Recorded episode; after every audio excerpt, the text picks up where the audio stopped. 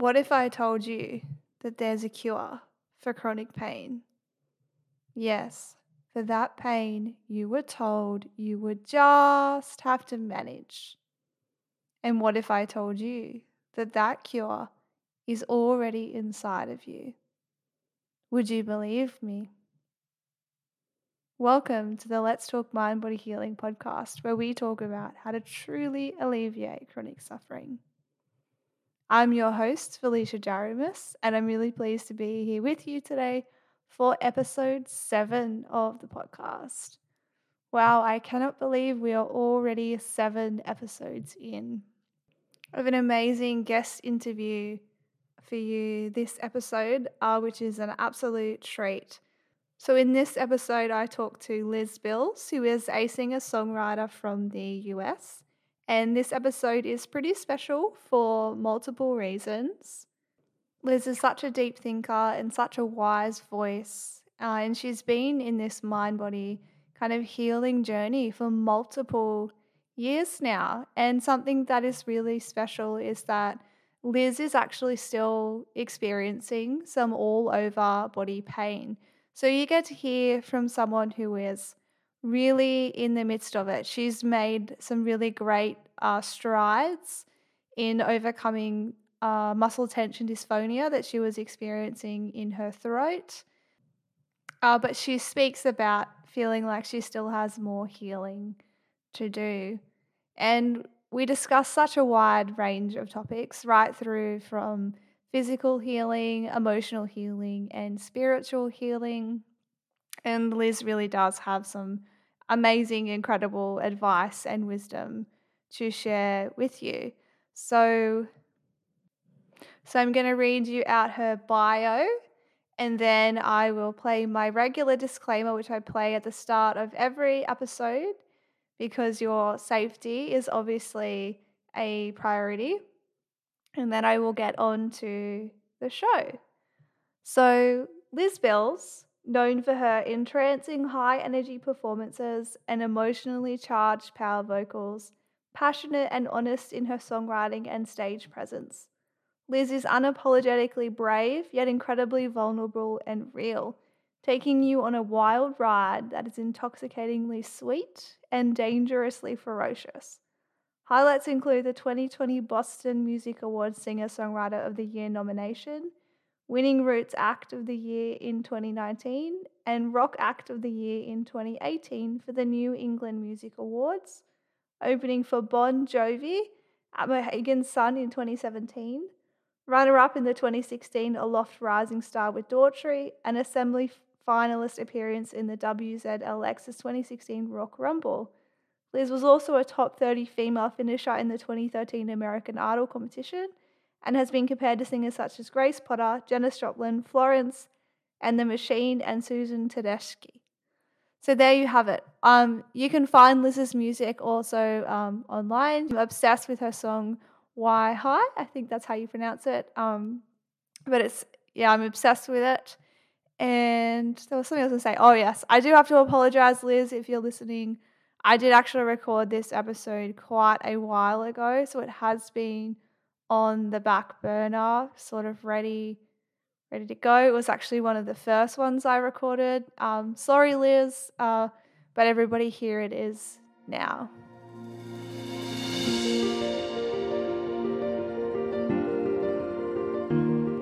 I hold my doctorate in education, but I am not a medical doctor.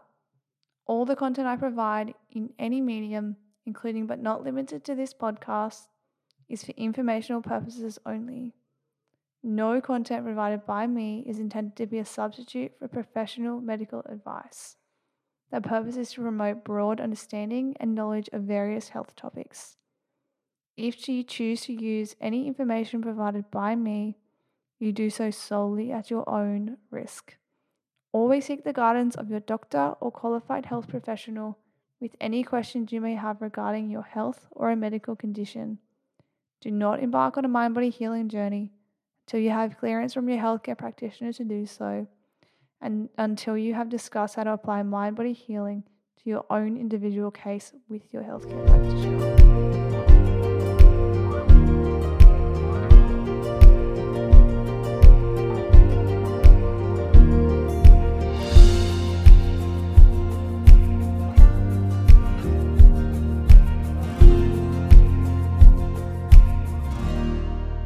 Okay, so welcome to the Let's Talk Mind Body Healing podcast. I'm your host, Felicia Jaramus, and today I am here with Liz Bills, who is a singer songwriter and vocal coach. So thank you, Liz, for agreeing to come and have a chat with me today. Uh, thank you for having me. So, just to get us started, um, can you introduce yourself to our listeners, Liz? Tell us a little bit about who you are and. Yeah. So my name is Liz. Um, you know, I live in uh, I live outside of Boston, Massachusetts, in a little town called Haverhill, and I am a music teacher. I get, I, you know, I teach uh, vocals for a living, piano and guitar and songwriting. Um, and I am also a singer songwriter, and I'm coming out with a new record this summer, which is exciting. Um, and a lot of people know me um, from my muscle tension dysphonia story. So I'm a singer who also has struggled with um, uh, muscle tension dysphonia and also have figured out how to essentially overcome it. But it's complicated. oh, it's exciting. I like a complicated story. so that's actually why I have invited Liz onto the show. So I actually sort of found Liz through a YouTube video that she has about her muscle tension dysphonia and sort of coming across mind body healing. So maybe we'll get into that a little bit. Um, so, can you give our listeners a rundown of the types of symptoms you experienced and at what ages and sort of how it affected you?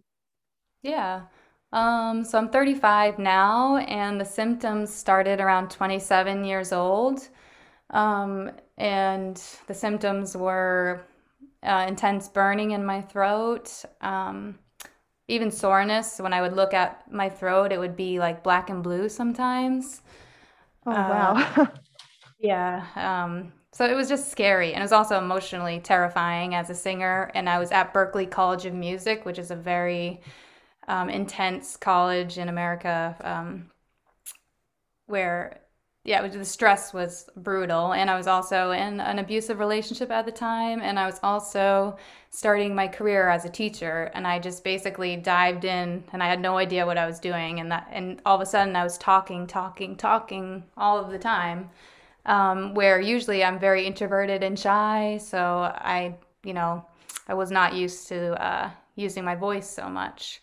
Um, and then I think the other thing that exasperated it was I was in a rock and roll band gigging with high um, intensity power vocals. Um, so that's the perfect storm for, uh, I guess, the creation of muscle tension dysphonia.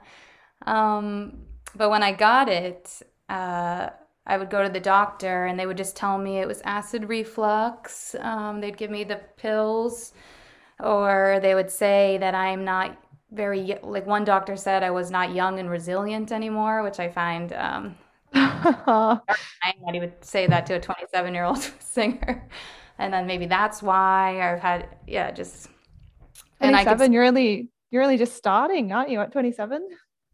Yeah, I don't know why he's, he's I remember him specifically saying your vocal folds are not like that of like you know someone younger. Uh, so you know just right away like going into western medicine and just being met with a lot of i think negativity and also there's um, a lot of um, fear in that isn't there? That you know yeah. oh. Yeah so he's already presenting to me that my body is broken and there's really nothing that i can do um, and it's just because i'm old or something.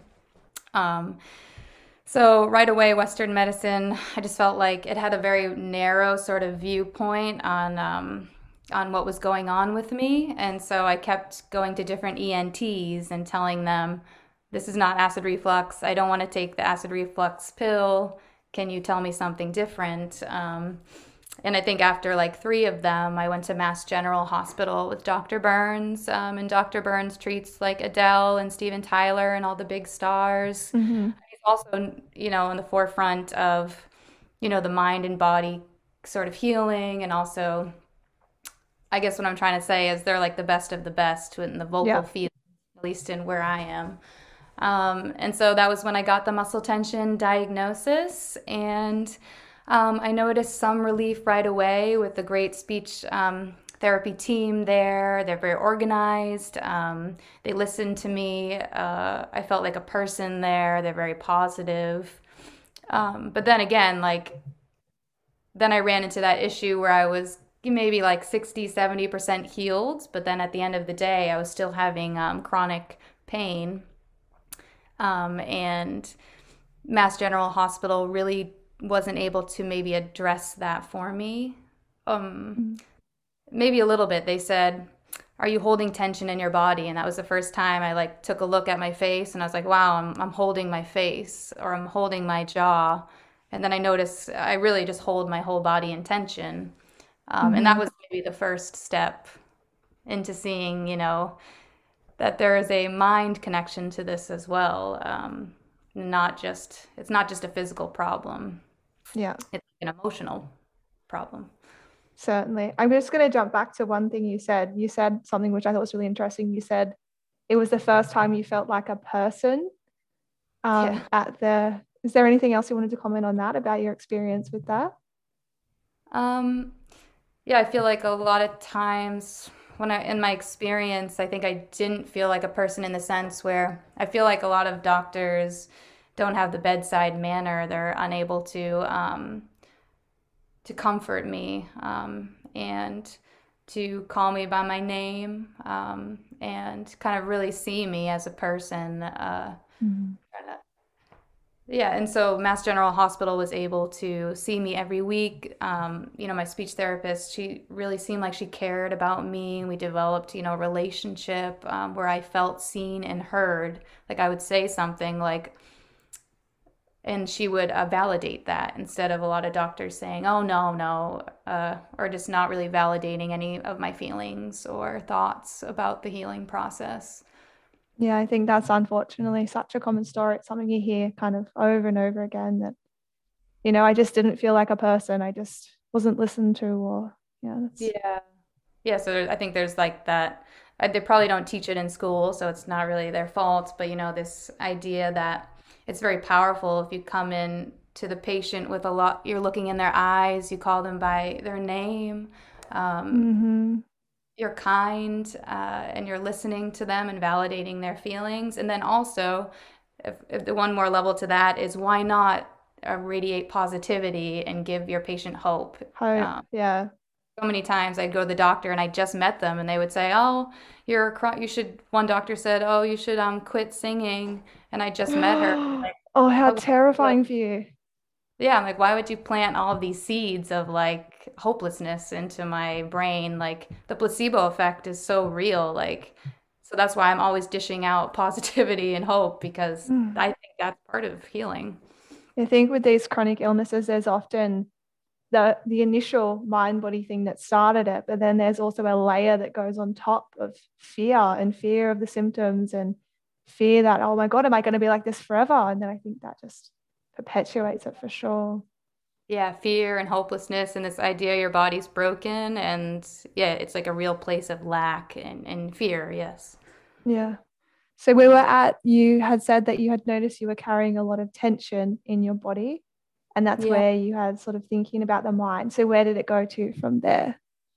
Yeah it's been quite like the evolution and it's still evolving as i go through my life but um um so yeah she they left me with okay this is all we can really do like at mass general they're saying oh you're holding tension in your body why don't why don't you go to the chiropractor um, so then i went there um, i guess this is before i realized it was emotional so i was just like mm-hmm. oh this is like a body problem. So yeah, yeah.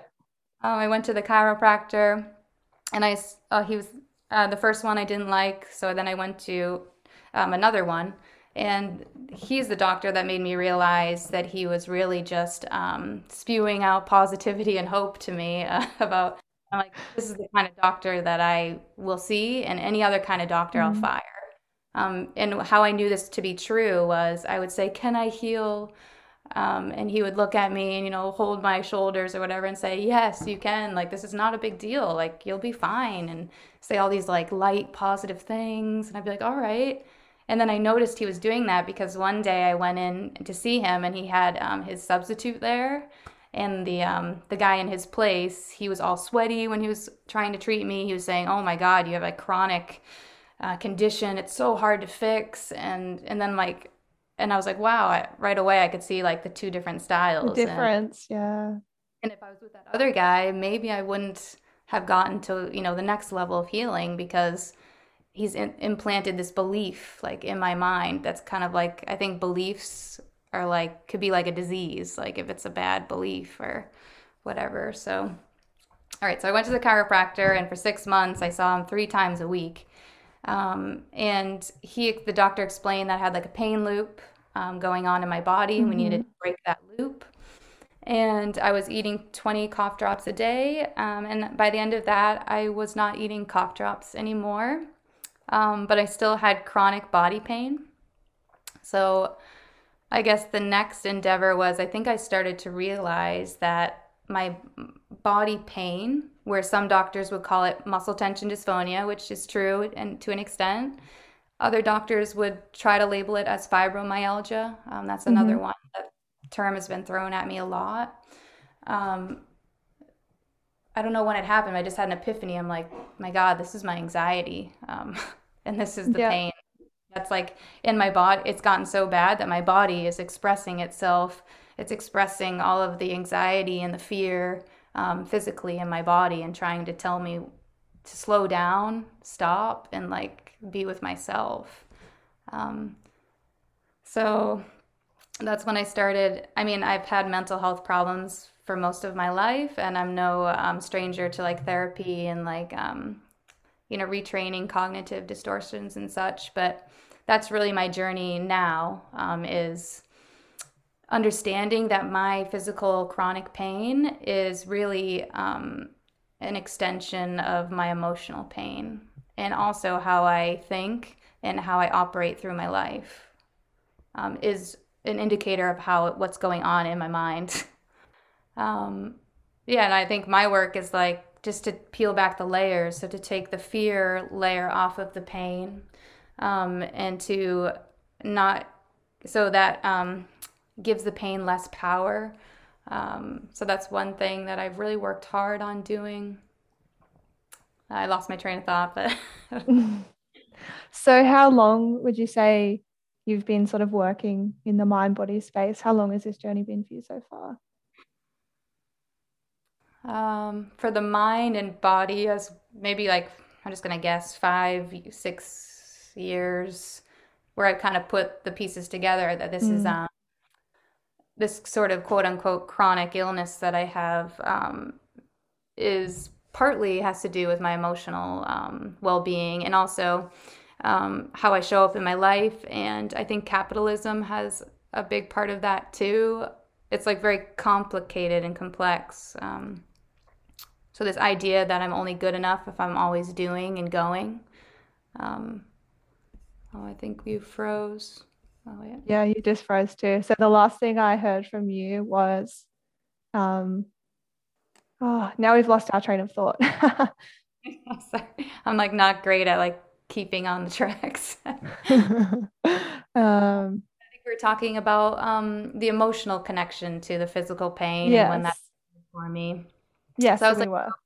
yeah, five years ago, and now there's just so many parts to it. But like now, I look at the brain as sort of like a programming, um, and like sometimes pain is just like a program, um, and pain can be starting with like like one thing pain can start with is just thoughts like i hate myself um, mm-hmm. or um, what else like the pain can start um, with just being in um, fight or flight and overdrive so when i wake up in the morning i'm not really present so all of a sudden i'm like thinking about my to-do list i'm on my phone i'm rushing through my day and that creates pain um, in the physical body just not being able to be present with yourself um, yeah. so these are layers that I'm trying to undo. Um, and also just how I live my life. So, like creating more boundaries, saying no more, and that means I get to say yes to myself. Um, and I, in order to do that, I had to slow down my life and to take a good look at it. And then, you know, I started working less and um, it's very complicated, but I'm a perfectionist, so I'm working on being an ex perfectionist, and instead I want to be authentic. So, you know, replacing these sort of personality traits I have with new ones. Um, in AA in America, they call it um, personality defects, which could be a harsh word, but I mean, they feel like defects to me, like um, people pleasing, um, perfectionism, um, anxiety as a lifestyle, and to be good enough, these kinds of things. So, like peeling back. That's, yeah, I, say, I think that's a really big thing in the mind body world. A lot of people who have these issues have them because they have these people pleasing tendencies or these perfectionistic tendencies, and these tendencies, you know, lead to you not treating yourself very well because you're so stressed and always on the go and trying to do everything right and yeah, yeah. it's, it's it's impossible to have a happy life living that way in my opinion. And i think that's why you know so many people are unhappy or um, depressed or anxious or what have you. Um, so yes that's where my work is um, and yeah also like not just having to do all the time to be good enough. Like that's been a really hard one for me, but or that it's okay to do nothing, to put yeah. yourself first. Oh, that's so challenging for me too. yeah. Yeah, with the capitalist model, they it's kind of like we're programmed to sort of feel shame for that. Um for like for relaxing. Only, only as good as how productive you are. It's sort of what's drilled into you from a very young age. Yeah, so I guess like my work is um, undoing all the programming and then reprogramming, um, which is very challenging work, but very meaningful work. And um, I think it takes a lot of work to be miserable and it takes a lot of work to be happy. And I want to be happy, so mm. uh, I'll choose that. Um, mm. But I think in the last, since the pandemic hit, um, the final piece to, or it's probably not the final piece, but like another layer is like we're talking about mind and body, but I um, I realized that I also need to incorporate the soul, so mind, body, and soul healing. And how have you uh, been incorporating that? Um, so yeah, it started uh, during quarantine uh, because you know my anxiety got so bad, I um, I had to really face it. And um, what happened? I guess my I guess like if I'm being honest, my first realization of um, having a lack of spirituality was I took um, some psychedelics this past summer. Mm-hmm. I didn't ex- I didn't expect to have a spiritual experience, um, and also to see my own ego and my mind and all the programming um, that's there. Um, and then also realizing that I am deeply connected to every single person and not just people, but animals and nature. We're all really just one entity. Um, and so, yeah, I guess psychedelics have helped me sort of break away a lot of this conditioning um, and also um, you know, after the trips are over, it's just like you almost have a reboot in your mind and my perception sort of changes or I'm able to get out of my own way um, and do the reprogramming more. Um, so that was like one, I think, big thing that happened uh, to me this year. And um, also just finding a book at the Salvation Army called uh, Total Relaxation. Mm-hmm. Um, where they, it's just like this $3 book, really random, but it I just changed my whole life, like just saying healing practices for the mind, body, and the spirit. So if you're feeling chronic pain or tension, there are a lot of areas to look, and one must look in the body, uh, the mind, and in the soul. And uh, I think like with psychedelics and such, and like diving into this, I realized I needed to comfort, you know, my um, subconscious or my soul with this idea of what happens after I die. Like just these like you know life and death are connected and if we don't have any belief system i think you know the fear and the anxiety can like just be in our systems if we don't have you know, any it's really interesting that you say that because Sarno um, used to talk a lot about how a really subtle thing underlying a lot of people's TMS is the fact that they're getting old and they're aging people yeah. would be angry about that. So I think it's really fascinating that you that you say that. Yeah, and I I'm also aging and and especially I think especially for women like um a lot of our self-worth or like in the culture is like, you know, you have to be 24 years old and look 24 for the rest of your life and they kind Oh of throw yeah. old people. Um so for me like I don't want that. So yeah, I've been uh I know psychedelics are not for everybody, but they've really helped me like on one trip it just told me they were like i just had this feeling that death was safe and i understood that it was safe um, and that and i'm also starting to believe in like um, reincarnation and that perhaps we we don't just die when we die um, Mm. and i feel like addressing these things is really comforting and it relieves like a layer of underlying stress that the subconscious holds so it's like for me, my work is in the subconscious subconscious um, area, like my wild mind, the mind that is connected to nature, um, that you know we can suppress with uh, these crazy lifestyles and not being connected to our trust and our deeper knowing and our intuition. If we're not connected to those things, I think chronic pain is um, is uh, is more likely. Yeah, I think chronic pain can sometimes be a bit of a wake up call. I think a lot of people you speak to have who have been through this mind body journey totally transformed their lives. Yeah. Yeah, I think the pain can be a gift. Um, if you want to look at it that way, that's how I look at it. Like, without muscle tension dysphonia, I would not be the singer that I am today, or the I would not have reached this like spiritual awakening that I feel like I've experienced. Um, I would not be as healthy as I am, or as like emotionally connected to myself. Um, there's just so many gifts that the pain has brought me. And then I just realized that you just need pain in life. Without it, like we would be nothing. Like what would motivate us to do anything really? Um, there's I no was going to say there are actually there's a condition where there are people who don't feel pain and it's actually very unsafe not to feel pain because you can't tell when you are physically hurting yourself. You you need pain. Yeah, I think I've seen like a, a little show about that where they had to like keep her in a bubble because um, you know, she you couldn't feel anything. Uh, yeah, any pain. You know, you put your hand on that hot plate and it doesn't move because you don't even realize it's on there type thing. Yeah. Yeah, so pain can be a gift, and like pain can really be like a pressure cooker, like for expansion and growth. And um, I I wouldn't if I could go back, like I don't think I would not have MTD if that would be a possibility. Like I feel like all my um, chronic conditions have like um, just changed me in all the most beautiful ways.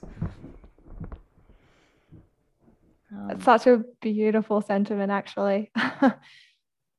Yeah, and it, it's really a choice, like on how to look at pain. And I and I've also been, you know, the chronically ill person who's been angry and um, identify with their illness and and I guess um, yeah, completely reject the illness and resist. Uh, and I did that for a long, long time. You know, just I'm feeling sorry for myself, which is okay. Um, I understand how hard it is to be chronically in pain. But I think I just got to a point where it's like, ugh, I just can't live like this anymore. Like, if I'm going to be in pain all the time, I might as well try to be happy. And then Mm. by doing that, I actually, my pain has a, le- a lot of the pain has gone away. Yeah, by just embracing it and letting it move through you. I Yeah. feel the same with my own condition. It was when I finally let go and thought, well, if it's going to be, it's going to be, just be. And yeah, Yeah, you can even like, some people will talk about their pain and say, oh, we've become friends. Like, I've heard, I forget his name, but he had a cancer and he said him and his cancer were like best friends. And like, just to look at your illness, like, not at through a lens of fear and rejection and resistance, but to just let it all in and then and stop uh, emotionally um, be, being swept away by it, and more so maybe the watcher of it all. And yes, yes. And yeah, even uh, for me with my own condition, I like to think of it as sort of like it's become sort of like my own little guide.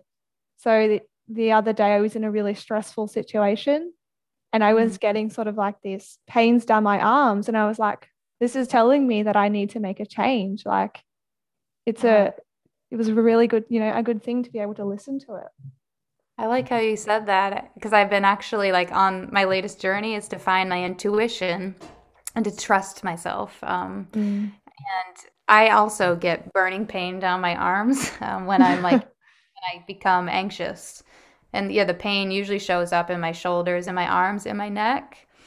Um, and I get it all the time, actually, especially when I'm like uh, going, going, and doing, which is a hard thing to like stop being that mm-hmm. way. And I think I'll I'll take that on. Like I think maybe uh, I can look at it like my body is trying to tell me something. Yeah, I think usually for me, it's like, oh, there's something I'm not feeling. There's something unfelt here, something I need to do in a way. But yeah, it's yeah, just, just where I'm at right now. Yeah, yeah. I'm in a circle, you know, I do a lot of yoga and stuff. So we talk about this, or they say, where do you feel the pain? And then, like, where does it show up in your body? And yeah, you just, uh, and I like that element of, oh, it's, you know, your intuition perhaps telling you stop. Um, and that makes sense because usually when I'm feeling the pain, I, I should probably stop what I'm doing. Mm. Um, you know, it's a journey. It is a big one and it can take a long time. Yeah, I think it takes lifetimes. Um, and that's okay with me. Uh, I think at one point with my chronic pain, I was like, this is the day it will be all gone, you know, like I was always hoping for that. And I get a lot of people reaching out to me. They're like, will I heal? Like, will, it be, will, will I be okay? Um, and I just find that the answer is very complicated.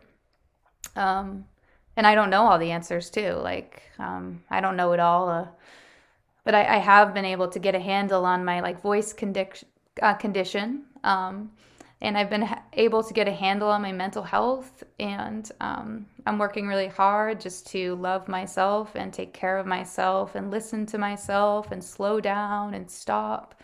Um, and I still do have, you know, like burning pain sometimes. Uh, some, you know, I get migraines, I have TMJ and such. But I think that's because life is hard sometimes, and that's where I'm at with it. Like I know how to manage it. I'm not afraid of it anymore, and maybe so one what, day I won't have it anymore. I don't know. what sort of impact does it have on your life now um, compared to a couple of years ago? Would you say? Um, well, in the past, I just felt hopeless um, and afraid, and um, no doctor could help me. So that's where I was, and I was just, uh, it was awful. Yeah. So, and now I'm in a place where I know what the pain is. I'm not afraid anymore. Um, and I can do, I actually never have stopped doing anything in my life that brings me joy, you know, like singing or teaching or anything. Um, but yeah, I would say maybe the perception has changed, just the way that I look at it all. And mm-hmm. also, I have like a great self care routine that I do for myself. Um, and I just know my pain, like, I just know the ins and outs of it. Um, but I'm only human. And I think the other day I started to get a clicking in my throat because I've been putting myself under so much pressure. Um, and I and I was afraid, you know, like I was like I wasn't sure this new pain, like is this a new pain coming in? And and then you know like sometimes I just let myself be afraid too, and I I hug myself and say I'm afraid, and I cry, and and then I move forward and I try something else. Oh my gosh, that's so courageous. That takes such courage to be able to just be afraid and be open to that and to let it in.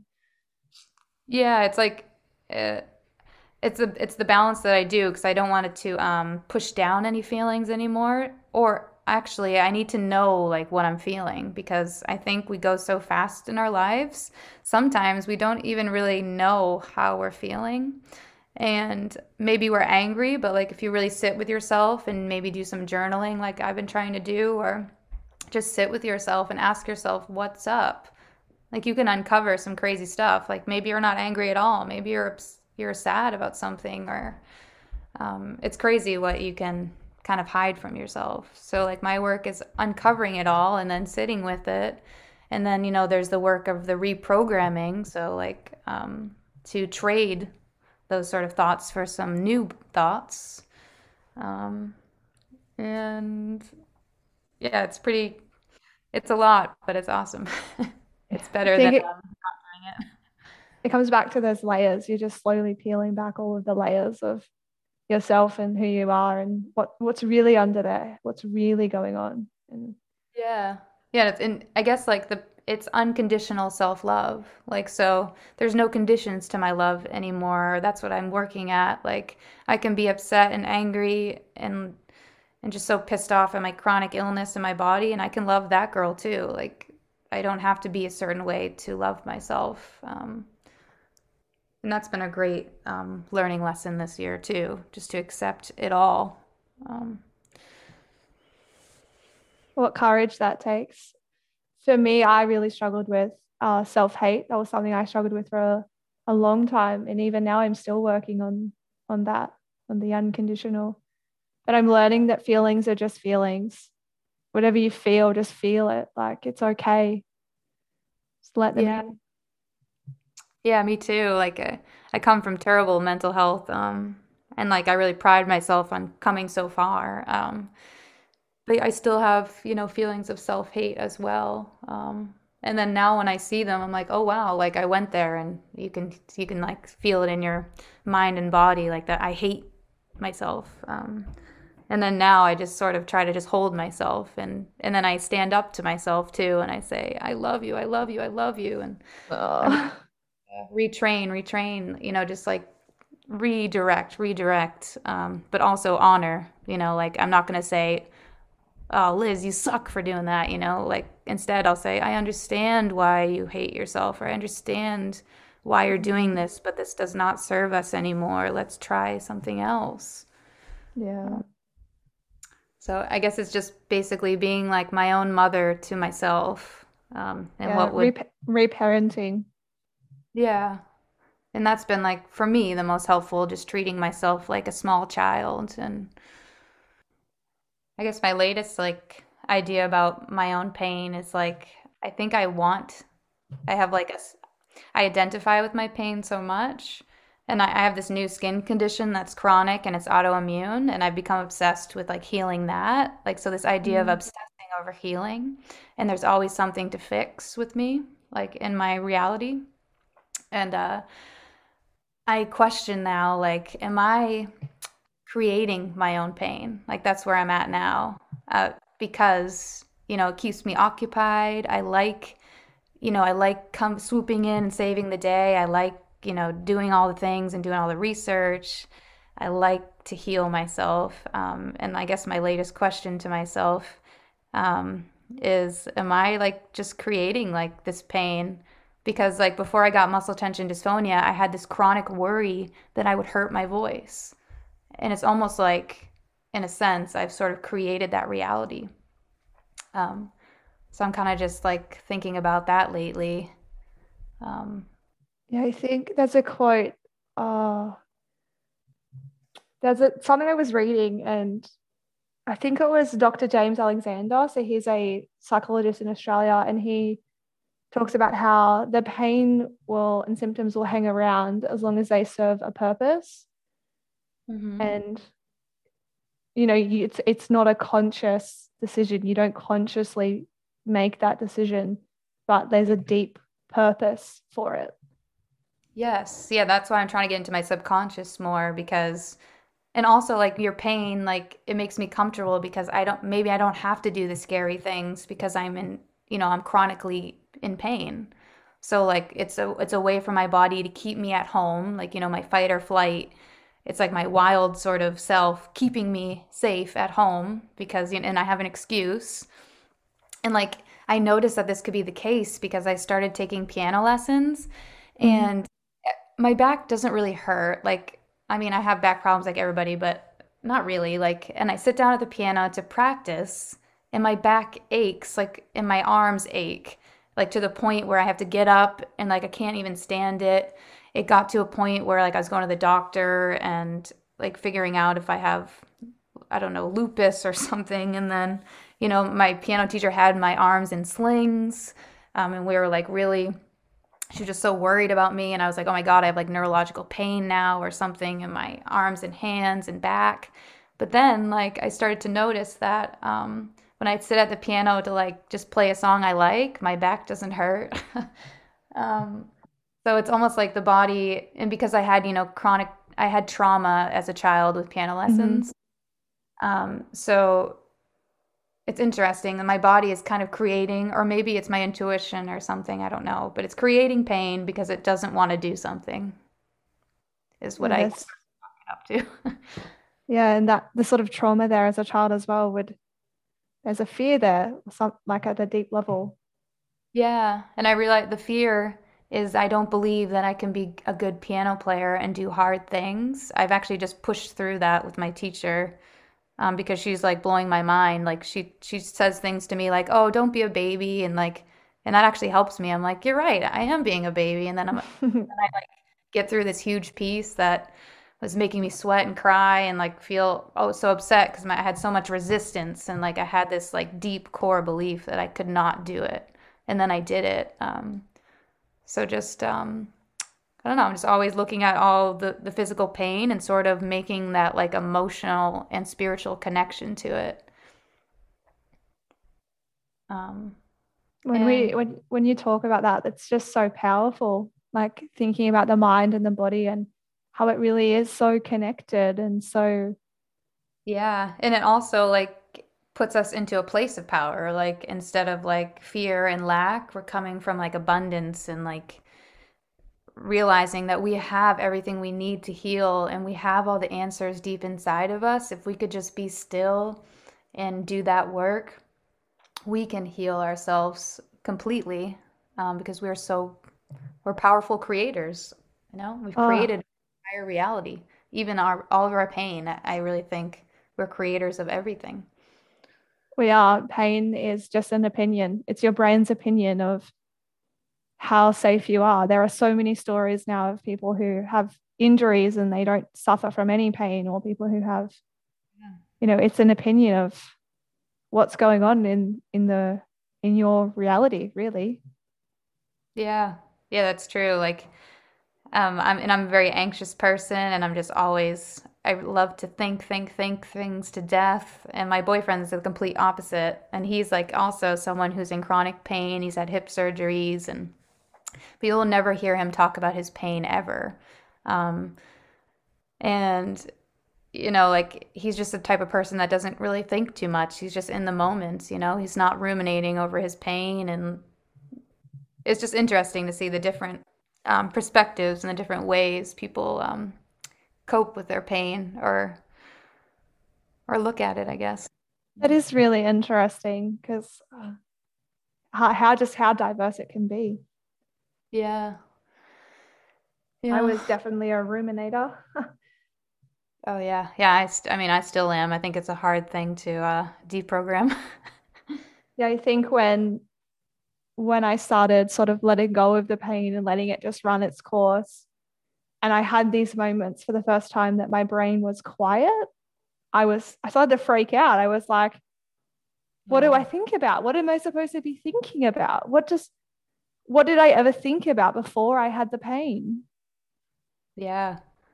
Yeah, it's like the monkey mind. Like, yeah, I haven't gotten that far, I think, in, well, it depends on the week.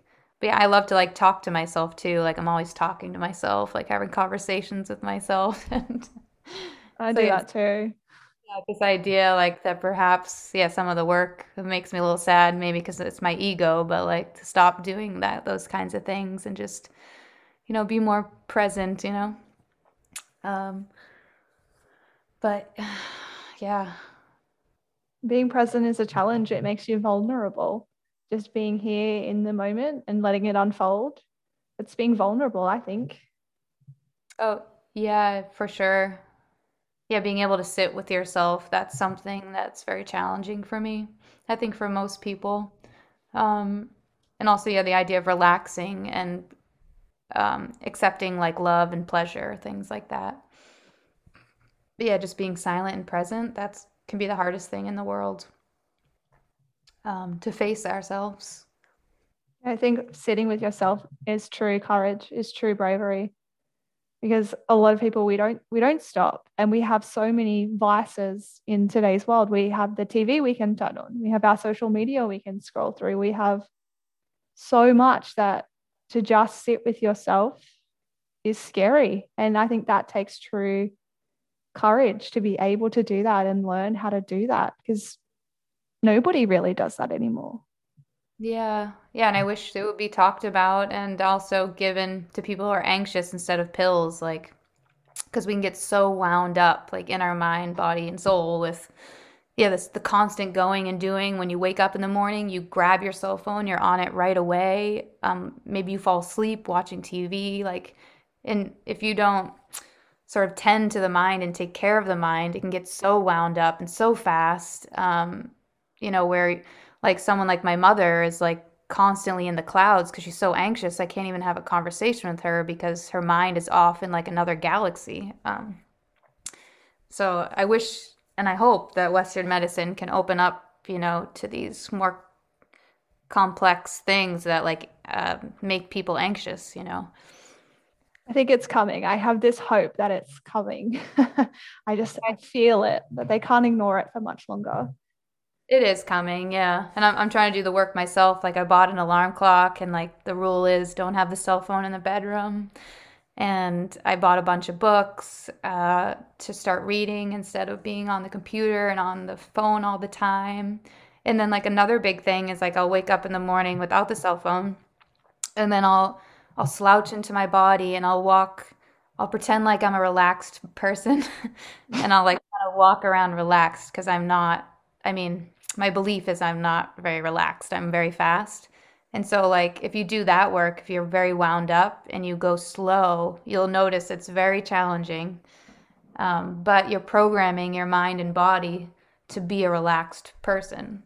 And you have to be very um, intentional, I think, when you're doing that programming. And it can be done with, I agree. Opinion.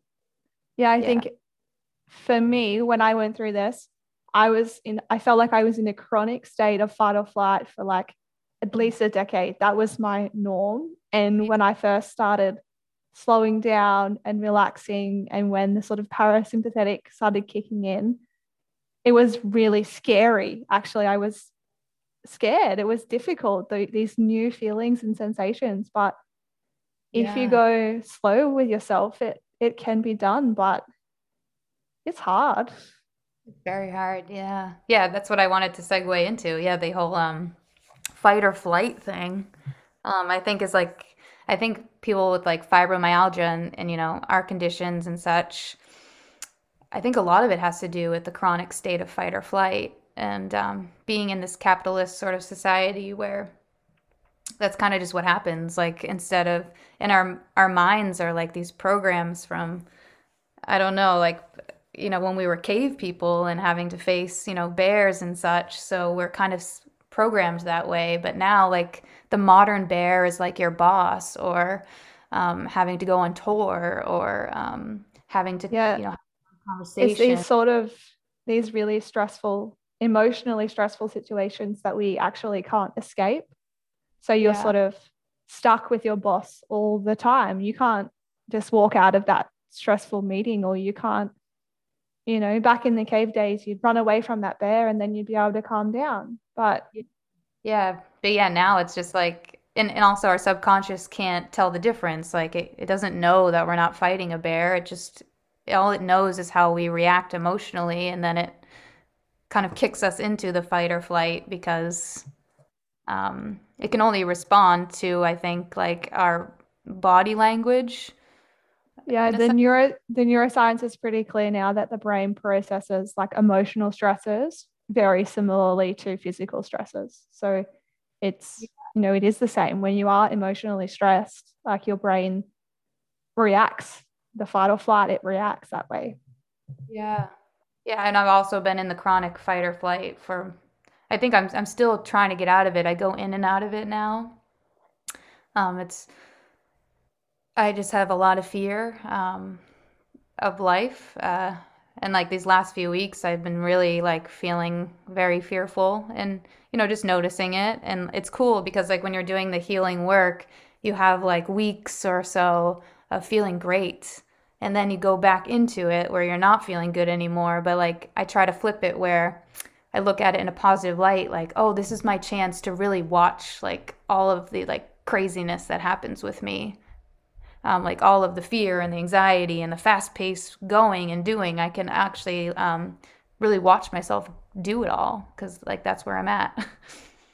And sort of uh, how great is it that you have reached a point where you can see the difference now where you can see those good weeks and yeah. Yeah i can see when i'm in and when i'm out and i think i'm kind of in the fight or flight right now. I have a lot more migraines. I'm just holding my body very tight like somebody you know like i feel like in my body the way that someone would feel if they're hiding from a tiger i'm a very tense um, hyper aware of negative things uh, mm-hmm. that will mm. happen um, the breathing is shallow. My my voice is more raspy, um, and I know what it is. Like so, it's just very cool to now uh, just be kind of like removed a little bit from it in a sense, like to understand what's happening to me, and also have the tools um, to to get out of it. So, um, what sort of tools? I guess that's a great question for our listeners. What sort of tools do you use to get out of it? Um, let's see. So one is uh, the cell phone boundaries. I go in and out of being able to do that. Um, and com- and um, movie bound, you know, like TV shows. Like I tend to like want to check out a lot in life, um, like anybody. Mm-hmm. Um, so having those boundaries um, when I can do it. Um, an easier an, one. That's an interesting one because my I do the same. My phone stays downstairs, and I'm very selective with what I choose to watch on TV. Yeah, I'm act- I'm trying to get to that place, but I if I'm being honest, like that's like my dream, but I haven't really gotten there. like I, I have still the- have yeah, I still have my moments where I'm like, oh, maybe I'll just leave my phone in the bedroom tonight, you know? Yeah. Or it's like yeah. I get up and it's like the first thing I do in the morning is like, I gotta go to it. I just can't this morning. I'm not strong enough yeah. this morning. It's an addiction, yeah. So it's like just having that grace for yourself, like, oh, maybe I'm not ready for that yet, and it's okay. Um, but the okay. thing yeah, the things that I, I can do most days is I try in the morning to um, go very slow. Um, I try to stay off the social media and then I do some breath work, meditation um, right away. And then I usually like, I feel good doing yoga, like moving my body. Mm-hmm. Um, and another huge tool that's changing my life is journaling. Um, so when I get upset, I go to the journal and I ask why, like I talk to myself. Um, and then if I need, to, you know, I, I run two businesses, so I have a lot of like questions that I have to ask myself and I have to make lots of decisions. So I, I journal about that now and I try to come from a place of, instead of fear, uh, you know, I, I want to know, you know, calmness and slowness, and I journal and I figure it out from that way, intuition and trust instead of like anxiety and fear and like people pleasing. Um, so I do that, and I have a massage machine, so I, I use that a lot. Um, showers help me a ton uh, to feel good, just feel better. Um, walking in nature, like just getting out of the house, that always makes me feel better. Mm. Doing less when I feel the pressure, I take, I just stop and then I look at what I'm doing to myself because I think usually when we're feeling severe pain and pressure, we're doing it to ourselves, or at least that's the case with me. So then I just try to, you know, be the mother. I swoop in and then I try to take everything off the table for myself, you know. Um, that takes a lot of strength as well to be able to just stop when you are feeling stressed and when there's a lot going on. Yeah, it's kind of like the work, like doing the work. Like, this is how I've always operated, and it's not working for me anymore. Like, I've, I've become very sick from it. So, like, how do I replace all those behaviors with new ones? Um, and I also. Sorry. to say there's this famous saying, and it's something like, if um, you should meditate for half an hour every day, and if you don't have a half hour, you should meditate for an hour. So it's like the more busy you are, the more you need to stop. Yeah. Yeah, it's this idea if you actually go slower through your life and do less, you're actually more productive um, and a happier person. Um, yeah, so and I also see like a therapist once a week. That's been so helpful, like just to like talk about all my feelings and like have, you know, a professional sort of guide me like when I need the guidance and Um, I also, you know, the music industry is very stressful. So I have my best friend, I actually hired her to sit with me once a week for an hour so I can just talk about all the things and she can help me. Like, so I guess asking for help and coming from a place of abundance where, like, to see what I already have in my life and use it instead of like always looking out to what I want and don't have. I instead, I guess that's more of the reprogramming. I'm trying to to realize that I have everything everything it comes from within, like not from the outside, which is very empowering. It's like thoughts that become beliefs that become reality. So that's why, you know, always looking for those doctors that say I can heal and like just looking for that kind of like thought process and and always checking myself too and like watching myself um, and reprogramming. I'll ask this question. You've sort of answered it before, but I think it's really interesting for you in particular. So, how has this work influenced your singing and songwriting? Um, so, in the singing, the work, uh, I guess, like as a singer songwriter, I think that's partly why, I, like, well, I'm an emotional person, so I've kind of went into the arts. Um, and then like my um, connection with my body and mind is very strong, and I think it has to be to be a performer and a singer. Mm-hmm. Um, so it's like really like all this work I'm doing, I guess, can translate into singing because um, in singing you have to have great breath support. Uh, so I guess I guess I've sort of I put it into all aspects of my life, this sort of retraining and healing thing that I'm doing and reprogramming. And with the singing, of course, I'm with a vocal coach and I've retrained like how I actually talk and how I sing. Um, so it's the best technique possible. Um, and I mean, I guess like when you're asking, I'm still trying to figure it out. I guess if I'm being honest, as far as yeah.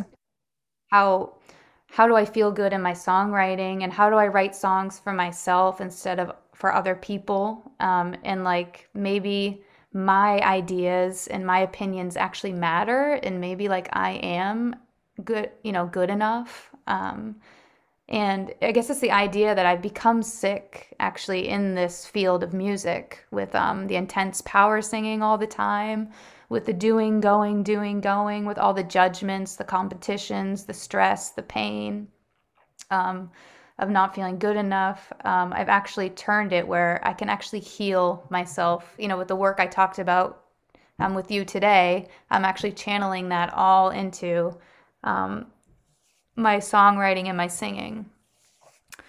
Um, so I mean, I'm still working it out. There's a lot of like pain there. Um, and right now, you've kind of caught me at the time where I'm actually working on the business part of it. So the songwriting, I'm it's still like a pain in the butt, like because I'm such yeah. perfectionist.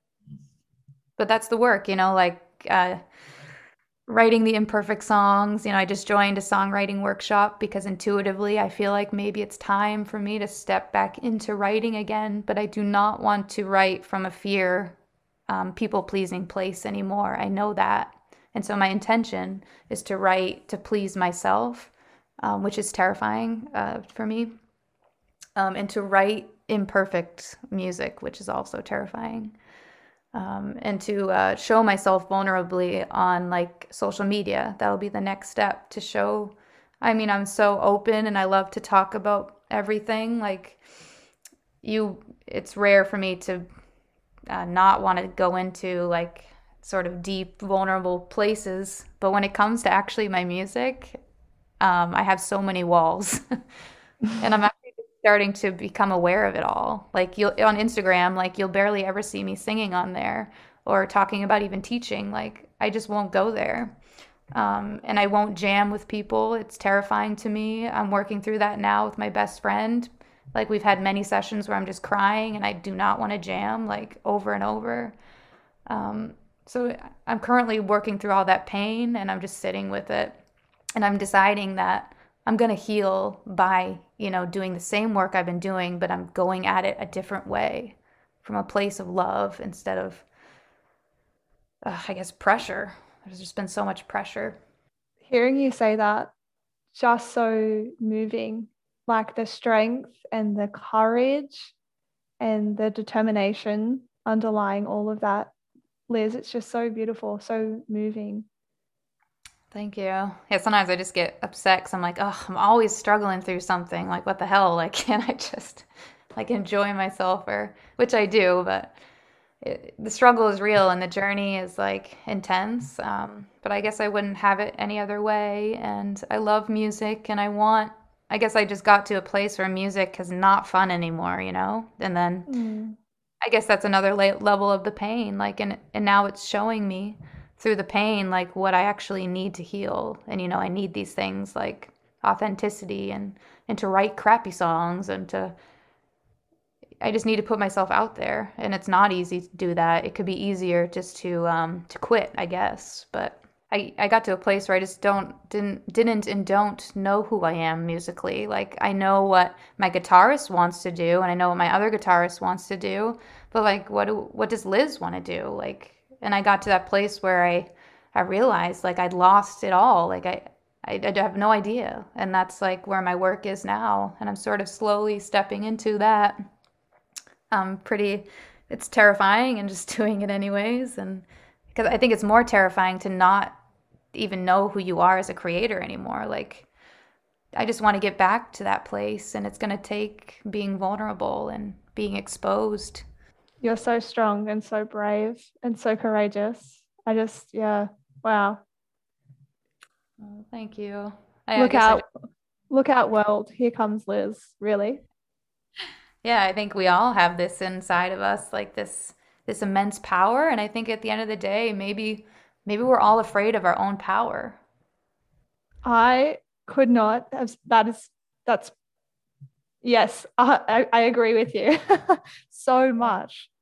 When you really go in and look and free and we are we're all squashing ourselves to fit into society's boxes and i think actually if you just you just let yourself out what's inside is so strong and powerful, but getting there and getting to that point is terrifying.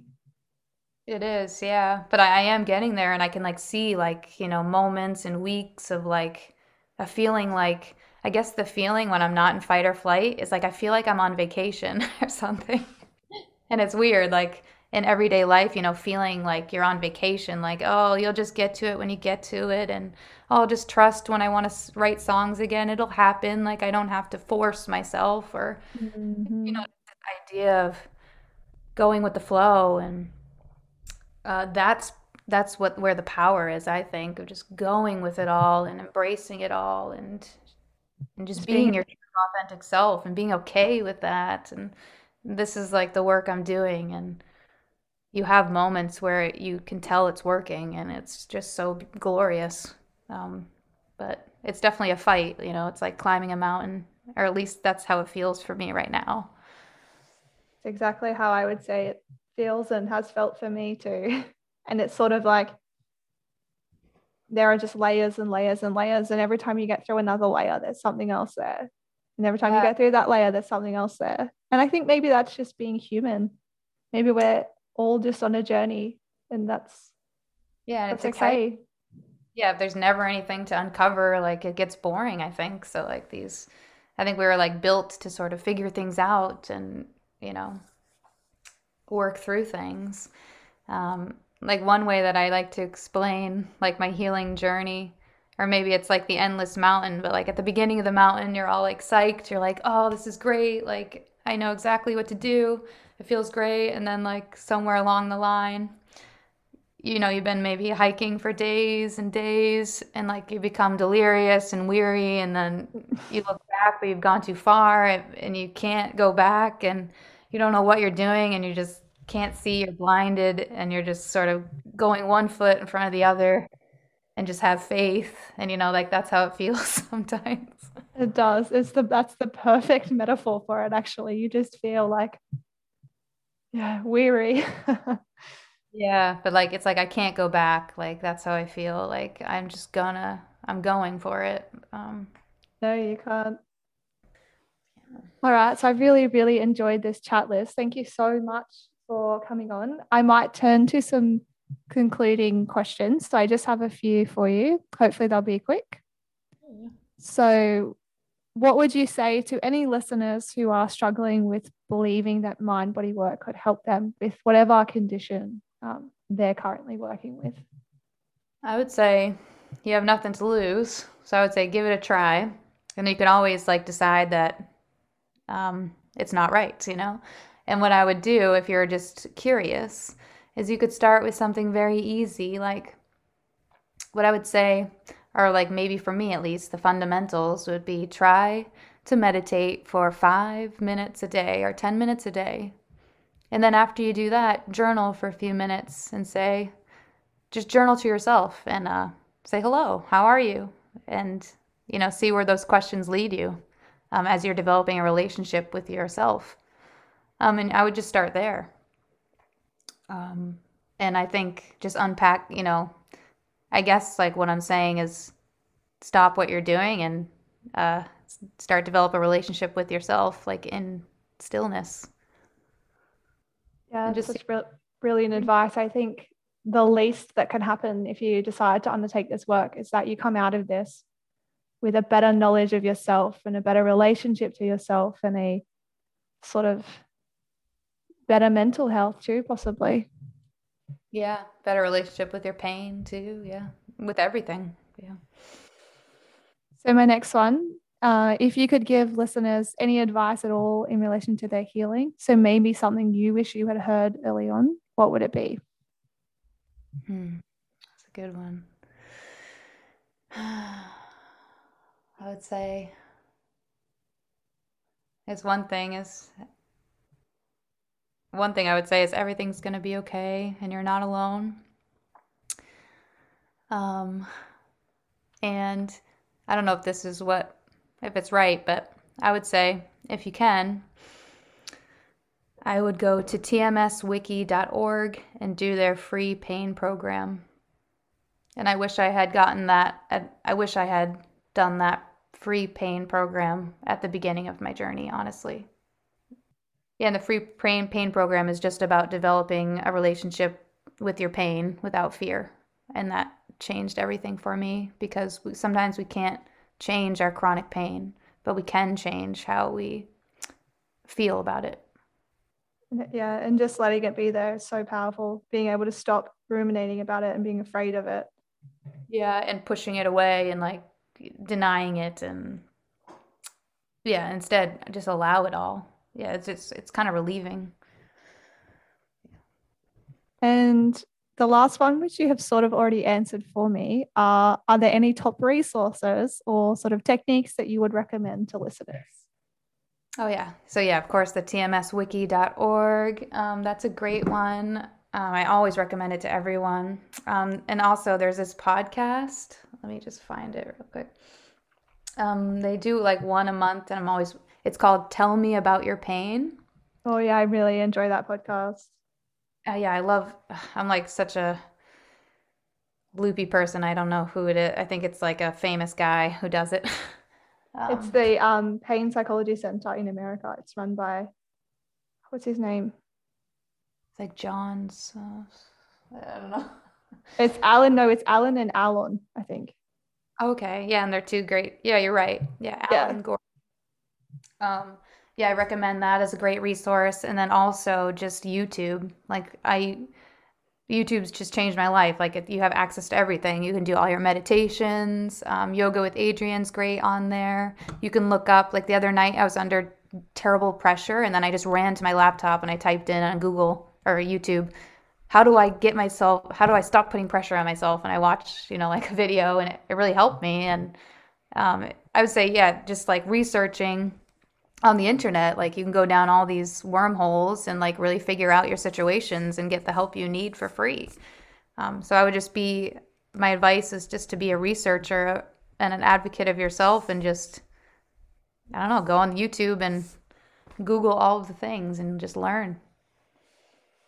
You know your what you know you know yourself the best. You know what you need the best. And once you learn to listen to your intuition it gets easier i think yeah, and learn about your pain and like learn about like anxiety and like how anxiety works and depression and how that works and it's just really cool like once you know all of these things, you can really make changes.